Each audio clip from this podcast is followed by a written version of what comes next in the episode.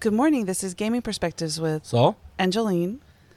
And today we have, you know, I didn't ask you how you pronounce your first name. Is it Agis? No, it's not. Oh, and see?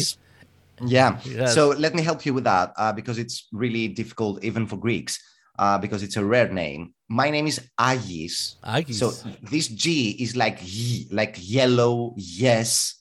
Agis. It's that sound. So it's Agis. Agis Angelis works for me. But you can call me whatever. I don't care. I want to call you by your, you know, what you are called by. So we have Agis here with us, well done. And he is working on a project that he's going to put on Kickstarter. And we just want to know what your gamer, who you are, and what your gamer roots are, and then we'll go on to what you have coming up in the near future. Yeah. So my name is Agis. Correct. I'm Greek, living in London. Thank you very much for having me here. It's an honor, both of you. Well, my background is I was working for many years in the video game industry as a producer and project manager. And at some point, I realized I want to do something on my own. So I created my company. It's called Brave Alice. And our first and current project is RPG Stories. Basically, it's a 3D virtual tabletop that supports all kinds of role-playing games, tabletop role-playing games. And, well, I am in love with tabletop role-playing games since I was 12 years old. Wow. So basically, I play every week for more than 16 years. And all my life is surrounded by fantasy and TTRPG things and Star Wars and anything that has to do, that takes you from this stupid world and takes you to a fantasy place where you can have some fun. Cool. So what was the first RPG that you played? It was the second edition of Dungeons and Dragons. Wow. And I still play second edition. It's my favorite edition for many, many reasons. Wow. So obviously, you know, you play D&D. A lot of people, some people never branch out, right? They never play anything else. Like you, well, not like you, but there's people who like still play first edition D&D and that's it, right? But obviously you like other genres. So you mentioned Star Wars. So do you play other RPGs? Yeah, I do. So what happened with me, because, you know, I grew up in Greece, obviously. And it wasn't famous at all. I mean, you couldn't find anyone playing these games, and it was like a stigma or something. Like back in the 70s and 80s in the States. So I got lucky because my cousins, and you know how Greek families are. Well, we are like 50 cousins all together, growing up together. So my cousins used to live in the UK. So during the summer, they were coming back in Greece. And they brought D&D with them. So that's how it started. And after a few years, I was like 18 or something, and I visit them in the UK, and we went in a fantasy shop. And I saw the rule book of Call of Cthulhu. I think you call it Cthulhu. Same thing, Call of Cthulhu, yeah. Yeah, yeah. And I thought to myself, well, let's give it a go. So I got the book and I started playing Call of Cthulhu and modern horror games since then, like for 4 years, no D&D at all, nothing. Then the third and the fourth edition came and I didn't really like them. So we started playing second edition again. And at some point I was introducing Vampire the Masquerade. So that's the three games I play. I've never played a sci-fi or Star Wars. I really want to, but I am a Star Wars freak and I enjoy the movies and things like that a lot. At some point, I'm sure I'm going to play. But yeah, it's mostly D&D, Cthulhu, and Vampire. Wow. Those are pretty popular games here too. I think. Those are great games. So your current project, it's a virtual tabletop and, obviously, you're an RPG gamer, and you kind of want to create something that will make playing over the online easier or better. Or what is your goal in your VTT at this point? Okay, so there are two different reasons. The first one is that we wanted to create a virtual tabletop that will be in full 3D. Right. So the game masters will be able to create everything in a really easy, in a 3D environment. And then the players will be able to join in and play and move the cameras and be able to watch the whole environment, rotate the camera, see every single detail. And when we came up with this idea, I personally thought that I'm the only one that thought about this. So I was feeling like really excited, like, oh my God, this will be amazing. So when I started researching the whole thing, I realized that there are at least 3 other 3D VTTs out there. Okay. So I got really disappointed. I was literally crying in my room. And my wife had to come and calm me down, explaining that it's a good thing that there's a competition out there. You know, come on. So yeah, we decided to move on, and we started researching how our competitors work and what they have. And you know that we respect our competitors a lot, and we keep saying it in our comments again and again. So, but we are lucky because we came second or third. So we got the opportunity to see the mistakes they did or what features they never implemented, and the audience keep asking for them. So we got the chance to create something that it's unique. So that was the dream, because, you know, I was playing online a lot in 2D, like in Roll20, Foundry VTT. And I always thought that, okay, this is amazing, this is perfect, but it takes so long to prepare everything. And as you progress as a dungeon master, as a game master, you want your quest to look great. So I realized that I spent more than 3 or 4 hours to prepare my sessions. And, you know, it's a lot of time. And I thought, how can we make this really easy? And that's what we are doing with RPG Stories, basically. We have created like an auto world building mode where basically you can go fully manually, like, you know, place every item and every tile and spend like hours creating things like, you know, like in Sims or anything. But we have like lots of auto modes where basically with a few toggle buttons, you can create worlds and then shape them the way you like. Right. If you want to change anything. And that is basically the reason we are going on Kickstarter, because we had the funds to create it and almost finish it. It's almost done. I mean, the reason we are going on Kickstarter is to ask for more money in order to create more automatic ways to create your sessions and add more models, because we don't want to be that company that, you know, will get the software out there and then start selling things. We want everything to be there. I mean, all the basic things and all the basic stuff. And that's why we also give the opportunity to the players to upload their own models. Right. But we don't want to go out there and then, you know, sell tables or stupid props like swords and things like that, that they should already be there. So that was how it started. And we thought as a team that, okay, let's make like a small demo to showcase things on Kickstarter. But things went amazingly well. And we managed like in 5 months to create something really solid and almost done. And we are really proud about it. So yeah, we never thought that we would be here right now, but here we are. And it's going pretty well. We are very proud. So creating a session isn't, the person's not going to have like extensive programming skills, right? Or anything. No, not at all. Not at all. Yeah. Go ahead.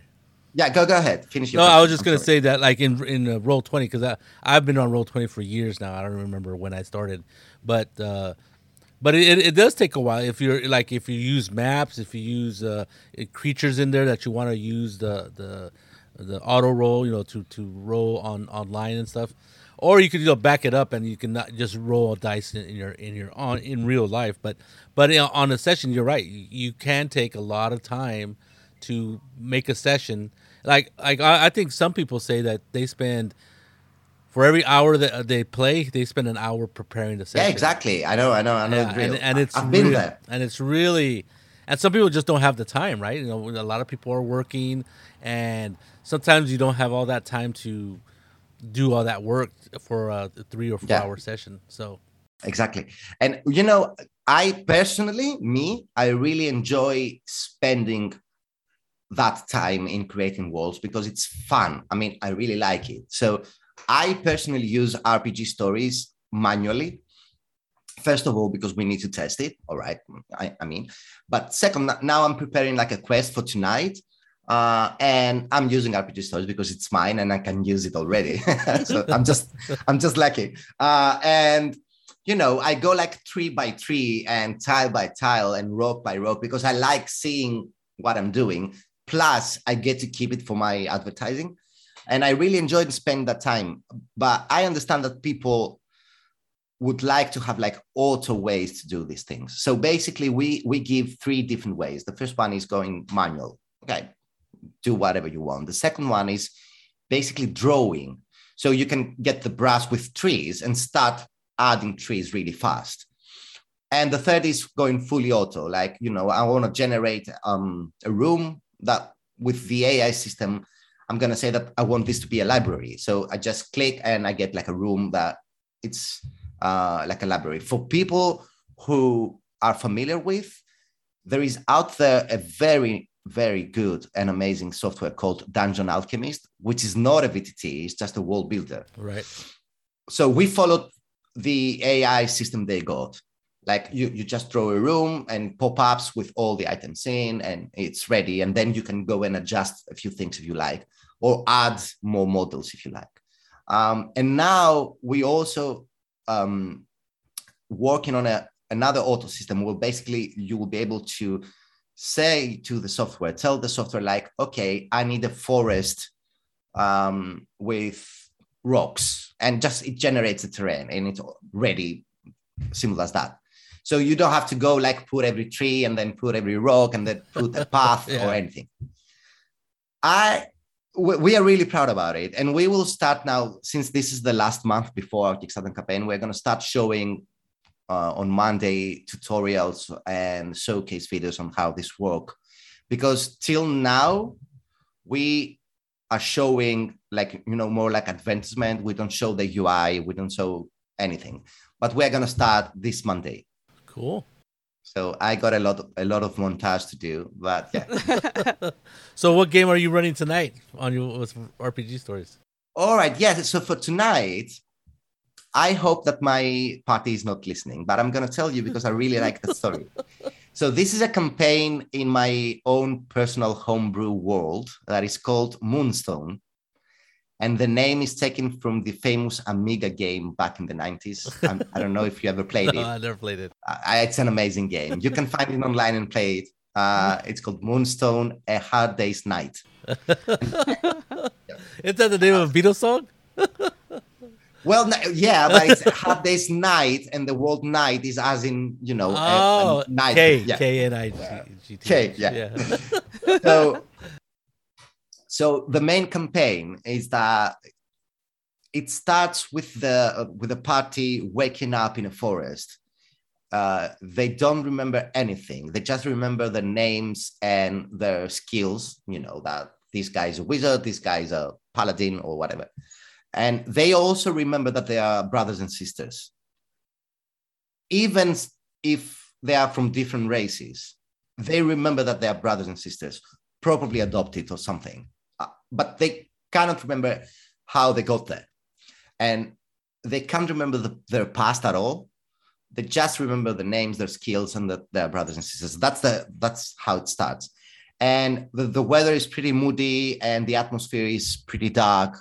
And they kind of get the feeling that they are in their homeland. You know, because if you transfer me, if you teleport me in Greece, from how the nature looks, I can realize that this is probably Greece. And if you get me, I don't know, to Finland, I will get the feeling that this is not my homeland. So they realize that they are in their homeland, but no idea where or why. They got a map with a letter saying that you should go to that place, but you know, it's like a small map, not a world map. So they cannot really understand where they are and why they were going to that place. So, and the first event they get is that they encounter a dying orc.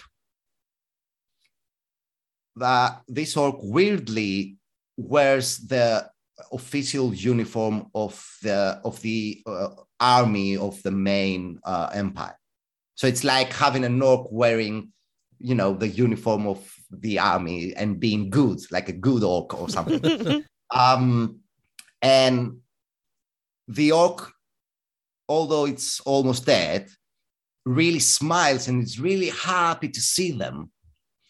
And it starts talking, but they cannot understand what it says. And anyway, soon they realize that the whole world got united, even orcs and all the evil races got united, created like a massive army to stop the forces of chaos. And they realize that the world is destroyed entirely. So they are pretty near to the last fort that it's trying to defend. So they get there, they learn the whole story that someone opened some portals and the forces of chaos came, and there's no chance we can defend because, you know, the whole world is destroyed. All our armies are destroyed. We are the last fort. We have like 1,000 soldiers in here. There's no chance we can do anything. And as this happens, the forces of chaos come, and there are like 30,000 demons coming. So they give this fight in level 1 or 2. And of course they die because there's no chance they survive this. Once they die, and this is in the first or second session, they wake up again and they feel like they're throwing off a mirror. So what happened is that they went to a dungeon. They had a quest, but they don't remember it, to see this mirror, because this mirror has the power to watch the future. So they went in the mirror, they saw the future. Now they're out back in the past. And they know that in 6 months, the world is going to be destroyed. So they have to go around the world saying that, hey guys, the world will be destroyed. But nobody believes them, obviously. They say that the guys are crazy. And the whole party knows that this is going to happen. Anyway, when they go to the first city in the past now, in the present, they realize that they are wanted being. So they go into the first city and they see like the faces, like they are wanted. So for some reason that they don't know, they are also wanted for something. So they cannot go to the authorities and say, hey, hello, we know we saw the future, because they're going to jail. So it's pretty hard to, I keep writing, but that's the main thing. And they'll have to somehow explain to all the kings and all the wizards of the world that this is coming. We only have 6 months, and I'm still composing the quest from there. That's the main thing. Cool. Do you like it? Yeah, it's very, cool. Very creative. Yeah, I usually don't get too complicated with my people, but I don't know. Maybe I should try. It sounds good. Yeah, they're gonna hate me. I know. You're using what, second edition D&D? Yeah, this is second edition, yeah. Cool. You said you looked at third edition and didn't like it. At all. Wow. No, at all. Well, the fifth, you know, I'll tell you. I respect everything, and I truly believe that if the party enjoys the game, then everything's all right. Right. So if you enjoy this edition, it's all right. Oh, yeah, What I don't like with the new editions is that basically it's not the rules, it's the balancing. I don't like this thing where each class is almost equal. It feels like going away from Tolkien. So this thing where the rogue or the thief can do crazy things in order to be equal with the wizard and the cleric and the paladin, I don't like this thing. I prefer to role-playing the game. Like, you know, Gandalf is really powerful. Frodo is not. Aragorn is just a warrior, but when the time comes, Gandalf will say, your sword cannot help here. Let me do it. So I think that this magic is lost. And we are trying, you know, as game designers, we're trying to balance things. And it's not role-playing. It's just like playing video game with dice. That's the feeling I get from the 5th, 4th, and 3rd editions. And I don't like. And, you know, when you play 2nd edition, for example, and you play a thief, you progress in level faster because it's easier to learn these skills. But when you're a wizard, you go slowly because it's harder, but you get more power. And this role-playing thing, I really like it. So I really like that idea to role-playing like a thief who is not powerful at all. And he tries other ways to survive rather than being the hero and having all these crazy skills where he can tumble and do yes. crazy things we see in movies, but we will never see in a book like Lord of the Rings or something. So that is why I'm stuck with 2nd edition. Obviously, we homebrew several things. And I understand that the system is hard, but yeah, that's the main reason. I've talked about on my podcast that I started with original D&D, and it was very like deadly and everything. Then we got Advanced Dungeons and Dragons, and we're like, oh yeah, they had all these new classes, but there was that difference in progression, right? You had your experience points for the thief or for the fighter were lower than for the wizard. So you're right, you progress faster, but the wizard would always just kick your butt anyway because unless you stab him in the back or something. Exactly. Yeah. So you had to figure out ways to survive. Right. And now you see, it's almost impossible to kill a player in the 5th edition. Oh yeah, yeah. So back in the 2nd, you got this thing that I'm gonna die. let's don't go there. Yeah. There wasn't just a feeling. You really could just die. Yeah. We play with a GM who always says death is on the table. Because that way it makes the players not do really silly things. So yeah, exactly. Yeah. He does say that, and it is a different kind of. He doesn't like and in fact, him and his friends, the way they run games, they go, I don't care about killing characters. You know, if you do something stupid, you're gonna die. Exactly. And they play a lot of Call of Cthulhu too. When I play Call of Cthulhu, all the dice are open, no screen. Yes. Yeah. If you wanna go there, you went there because you decided to go there. It's nothing to do with me. Same with D&D. And yeah, I mean, also I really like to in D&D to use encounters randomly, not based on the level. So and that's really cool because maybe I don't know, the characters are in the level 7 or something. And they might encounter a kobold, which is really easy. So they remember that they are powerful, but there is a small chance that they could encounter like 6 giants. Yeah. Because it could happen. Yeah. So don't go that way. I always give ways for you to escape because I don't want to kill everyone. But if they stay and fight and do stupid things, they're gonna die. and that is why in all my campaigns, spells like Raise Dead, Resurrection, things like that are really rare and really expensive. Really expensive. So I try to make things more realistic so that they get this fear, like let's don't die. Yeah. Okay, so let's go back to your RPG stories. So you're talking about a virtual tabletop in 3D, right? So it's not it's not on a 2D, not top down or anything like that. Are people's computers need to be like super huge or whatever to run this software? All right. I know because I know it probably takes a little bit more muscle than I don't think so because I'm looking at it on my tablet. So well, that's the video. But anyway, I mean, everybody has different computers, different setups, and is that a problem these days? I don't know. I'm not a computer expert. Yeah, I'm gonna explain that because that was my main concern, and we spent more than 3 months having just meetings for that. Because, you know, when you're writing code, basically this is a virtual tabletop for tabletop games, but it's code. So you need to treat it like a video game. So every studio that respects the project that you want to create needs to spend time to see how they're going to build the architecture so that this could work for almost everyone.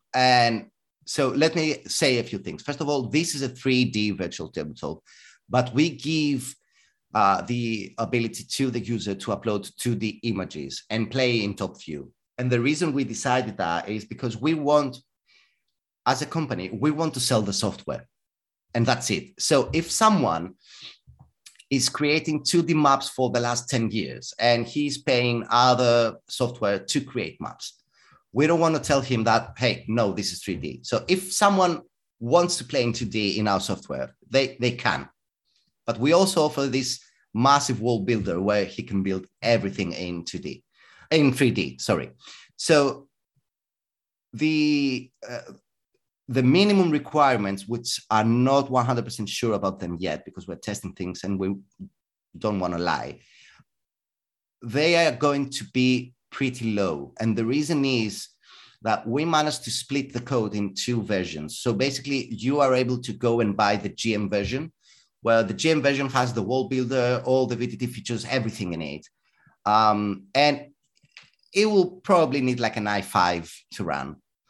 But then we got like the player's version, which has no world building at all. It's just the VTT. So the player gets to connect and do the matchmaking with the DM. So you got like the DM who's hosting and 4 or 6 or 7 or 8, or I don't know how many players connected to that host.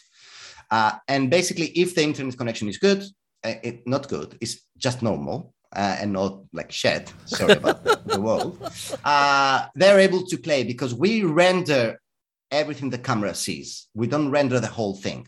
So if your camera looks forward, we just live render what the camera is seeing. So each player gets the minimum weight of data to upload and see.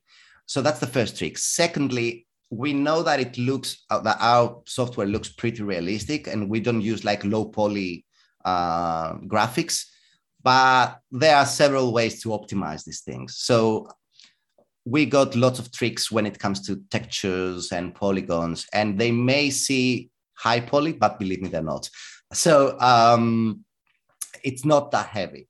So for example, one of the problems I always had with, even with Roll20, is that my friend had like an old laptop and we couldn't connect to play. And I said like, okay, I need somehow to solve this. And we are doing our best for that. So I guess it will be like an i5 with no specific graphic card for the GMs and almost anything for the players. So that's the case. And obviously the player's version is a lot cheaper. So overall, the party needs to spend less money to play all together than they do with the competition.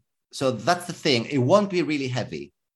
And we are running like several tests. So one of the tests we do almost every day when we get a new build, everyone in the team uses their old laptops and the heavy, huge, massive PCs we got. And we go to the 3D scene and we put all our models, like more than 1K models.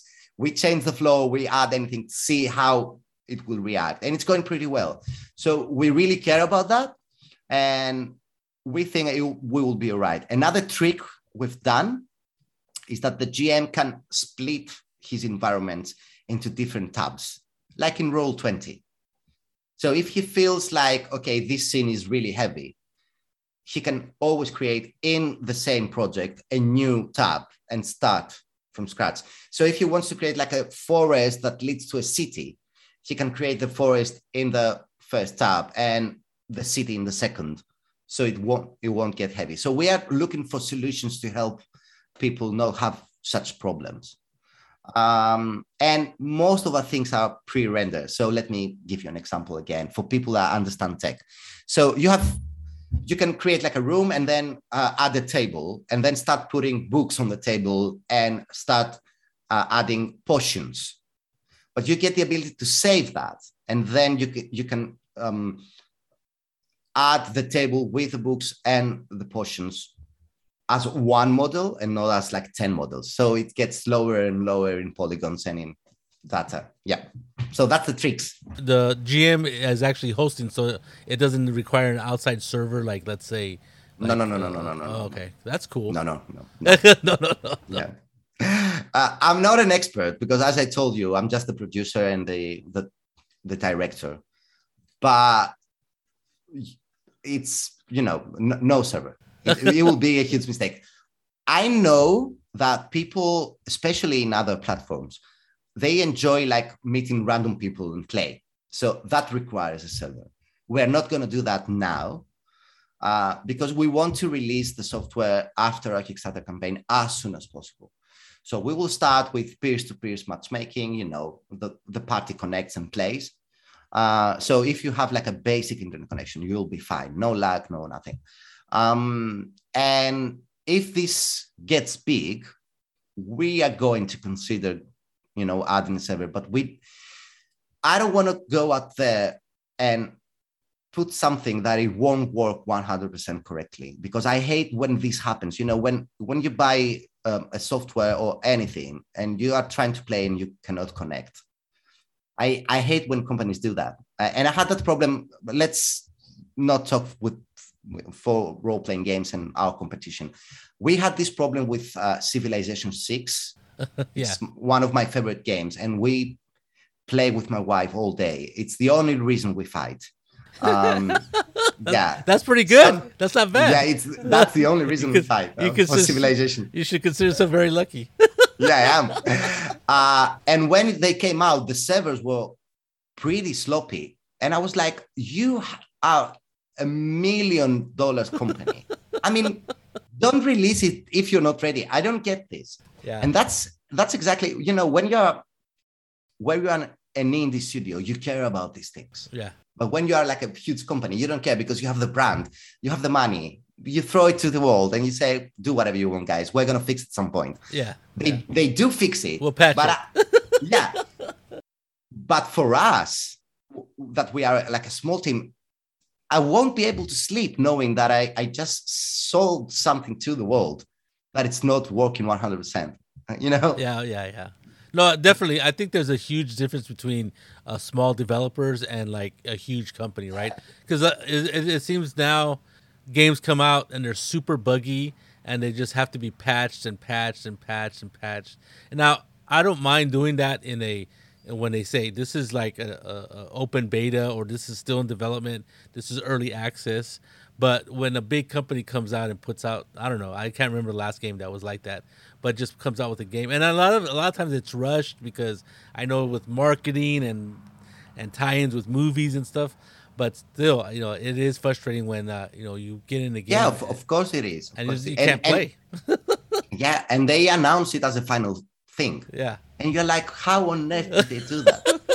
So let me tell you something. We, in all our social media, we say that if you go to our website, which by the way, it's RPGstories.net, and subscribe to our newsletter, you get access to our alpha test event for the world building. So we want to run by September and a closed alpha for our subscribers, where they get to test the world builder, not the VTT, only the world builder. Right. And so we are working for that build. And I had a meeting with my marketing team and the guy that is basically running the whole thing, the whole marketing thing, went like, I think that we should run the closed alpha before the Kickstarter campaign. So let's throw it to the world now because they will see what an amazing product we have and they're going to support the Kickstarter campaign better. And I was like, nope, it's not ready yet. We're not going to throw it in the world. And the whole team went like, come on, we don't even have bugs. We just want to add more models and change a few things. And the bugs we have are really, really rare. So let's throw it to the world. And I'm like, no, I'm not going to throw something that it's not 100% ready out there. Because, you know, and it's an alpha test. I mean, we could just start giving it to the world without caring. So, yeah, I don't get how they do this. But they do, and it works for them. Yeah. So well, they have.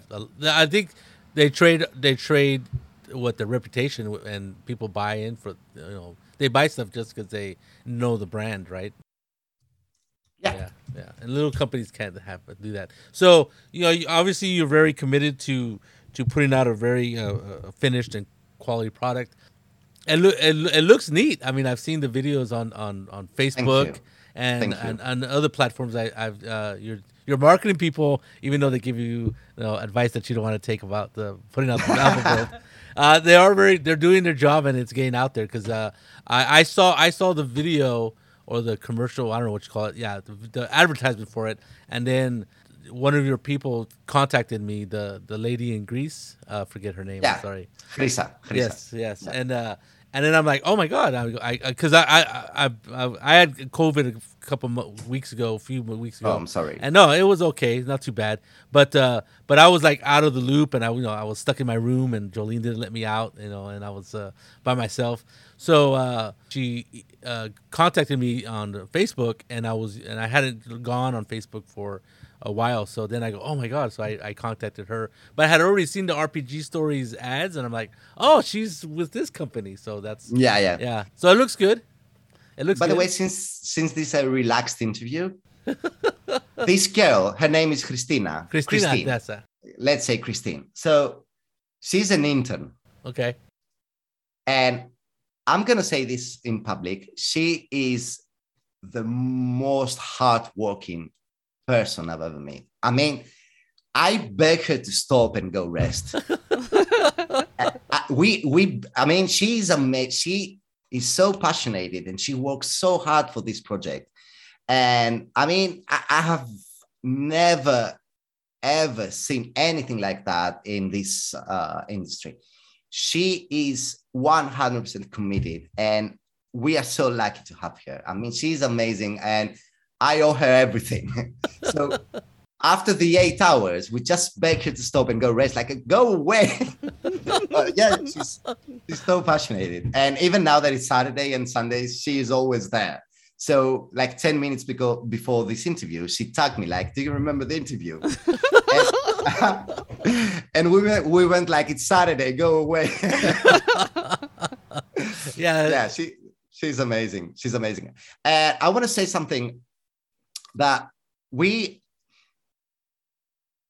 are really thrilled that people like what we do. And we've even seen people fighting in the comments in our ads, like, because you know how comments work. Oh, and yeah. How people will hate anything they see. Anything. It's like you're putting yourself up for like open criticism. You stand up on a pedestal and say, what don't you like about me? And then everybody has an opinion, right? Yeah, everybody has an opinion. And even one of the most common emails we get is that, hey, you must be a scum because there's no way you have implemented everything so fast. So a guy went to a comment and said, you are a scum. And my community manager replied, why? Why? What have we done to be a scam? And he goes like, because you don't have prices in your website. And we went like, well, we don't, because this is a work in progress and we're going on Kickstarter. It's not a final product. Oh, so you promote this as a final product and you saw all this video, but you don't have prices, so you are a scam. And we say, no, whatever you see is what we have implemented so far. So we get these things. And since you said about my marketing guy, he's from the States. And his first advice was to start explaining what we do better than our competition, like creating graphics like we do this, but this software does not, and we do this, and they also do things like that. So this type of advertising in Greece is illegal. Yeah. Oh, really? Yeah. You cannot go and advertise against the competition or compare the competition with you. Oh, wow. And I'm not saying it's not good. It's illegal. Yes. You cannot do that. So when he said that to me, I was like, what? No, that's illegal. And he said, no, it's not. And he said, no, it's not. Because this is America. Everything's legal. And I said, there is absolutely no way I'm going to do this. And he said, you have to do it because you have so many more features than they do. You have to explain that. And I said, okay, I'm going to show my features, but there's absolutely no way I'm going to go and say that, hey, we are doing this, but they are not doing it. Right. I cannot do that. So they beg us to do it. And we just can't. I can't. I mean, I prefer not to succeed than trashing on the competition. I cannot do that. Yeah. Yeah, it's interesting. I hadn't noticed that, but now that you don't need to step on your competitor and try to get up over them. You know, you just I think people should let your product, you know, people should let their products speak for themselves, right? I mean, that's you don't need that. Yeah, I guess. Yeah. I understand why they're asking it, but yes. I mean, it's impossible for us to do it. You know, because we grow up in this cultural thing that this right. is not proper and this is not good. So it's so hard to do it. And we see that they are doing it, not against us. Yeah. I mean, right. Because we researched their campaigns and how they did things. And they were doing it like, you know, in Roll20 that they have this, but we do that. Right. Yeah, I have seen that. Mentioning the name Roll20 and yes. I cannot do that. I mean, it's impossible. You obviously have different people working in different areas. How did you get your team together? Just people you knew, or? I'll tell you, I was really lucky. And what happened basically is that I quit from my job from the company I was. And several people quit with me because something bad happened, obviously, and we decided to leave. And I was like, okay, maybe this is the chance. And I contacted some of these people that I really admired, saying that, okay, I have this budget, I have this dream, I want to do that. Are you interested? So that's how it started, basically. Then, because I was working in the video game industry, I knew a few people that I thought they were gods. Like my art director, for example, works in EA. So I contacted him and said, hey, remember like 10 years ago, you used to be intern in the company I was working, and now you're working in EA. Is there any chance you want to do this part-time? Like, you know, during the weekends, do the art leading thing. And he said, yes. So we got like the best art director we could ever have, at least in my mind. And yeah, we gathered that way. And Chrysa, the main producer we have, used to be my second hand in another company I was working. And I made the offer, and I was pretty lucky because she lives in Greece. So that means when you get an opportunity to work for a better company, you always say yes. So she said yes. And yeah, this is how we gathered. We're all friends. And sometimes this is hard because you need to be the boss and your people are also your friends, but it works for us. It goes amazingly well. And I'm so proud of the guys because they are giving their best. Yeah. Well, you know, September's kind of right around the corner, and I know you're busy. You're a busy man. I've talked to people, usually, you know, I think, putting out a book, a RPG physical book or whatever, is probably a lot easier than putting out software. But they even say that it's very challenging, and there's certain things that, you know, there's no way you can ensure a successful Kickstarter campaign.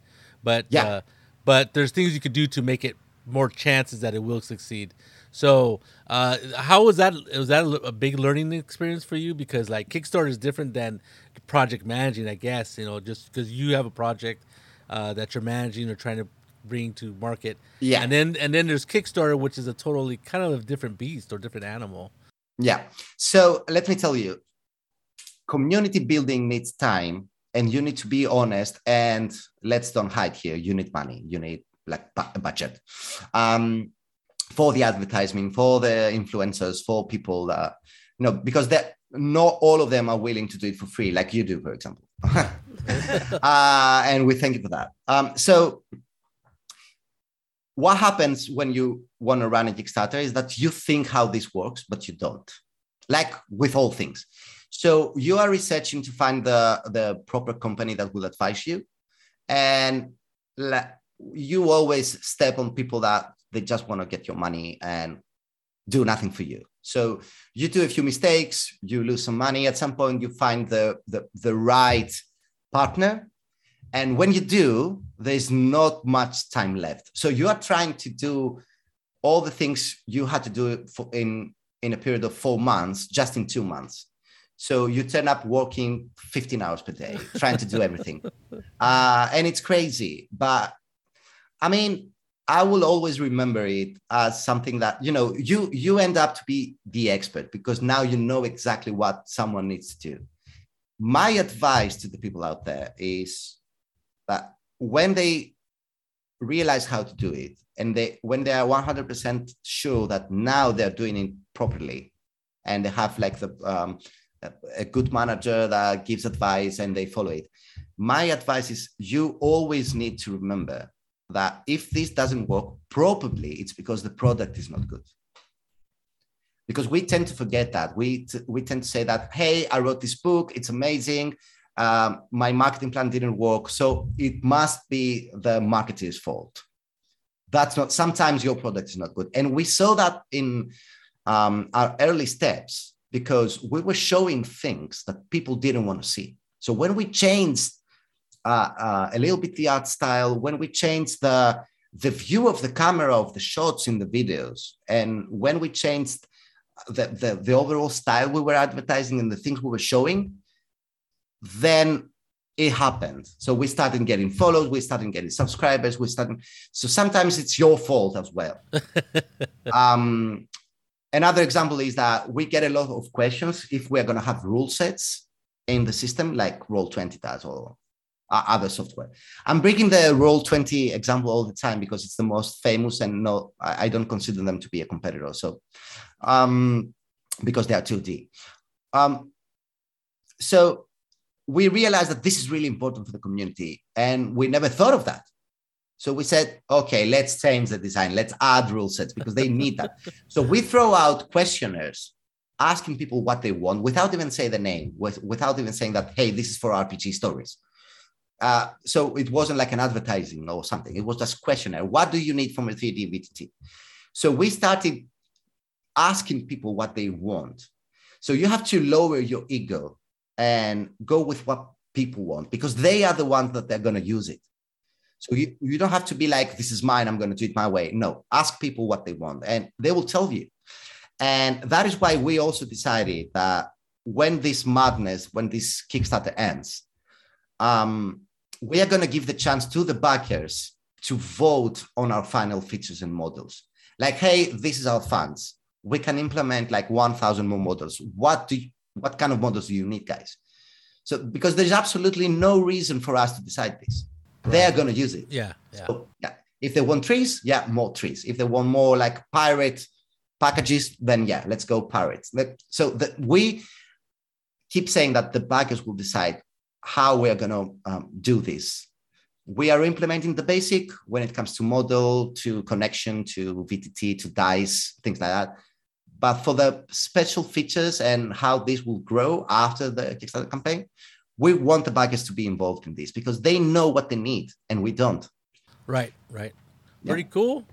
Pretty good. I think any person or any company that listens to their customer base is probably going to be pretty successful, and probably hopefully you'll fund and get your goal and go beyond it. Hopefully. Kickstarter is always a weird animal. So good luck. I'll be looking at what's going on, and thank you very much. And hopefully, you seem like a very nice person. I mean, thank you. I mean, it's not that what's really amazing is that I like doing interviews, with all kinds of different people, mainly because I think gamers are just like interesting people, and I haven't come across somebody we've interviewed that we're like, man, I didn't really like that person. You know what I mean? Yeah. I'm not trying to, I'm not, blowing smoke or anything, but to me, it's like, and Jolene says it all the time. She goes, they're just like you, Saul. They play games just like you all the time. I mean, I'm like, I guess that's pretty, I guess that's a pretty good compliment. I consider myself a nice guy sometimes. So, but seriously, like every time we do an interview with people, I'm like, man, that person is really neat. I mean, they're just nice people who love the gaming, and I think that's an interesting, unique connection that we all have, when we play games. Yeah, it's true. We've seen some weird stuff, to be honest, and some weird people. Well, yeah, I mean, I don't get why people is so ready and willing to spend their free time to trust something that they don't even know what it is. I mean, if you don't like it, move on. There's no reason to, But yeah. I don't get it. But there are amazing people out there. I mean, we even, let me tell you something. There is a competitor that is going on Kickstarter after us. These guys are from Italy. And at some point we realized that they are coming and they realized that we are coming.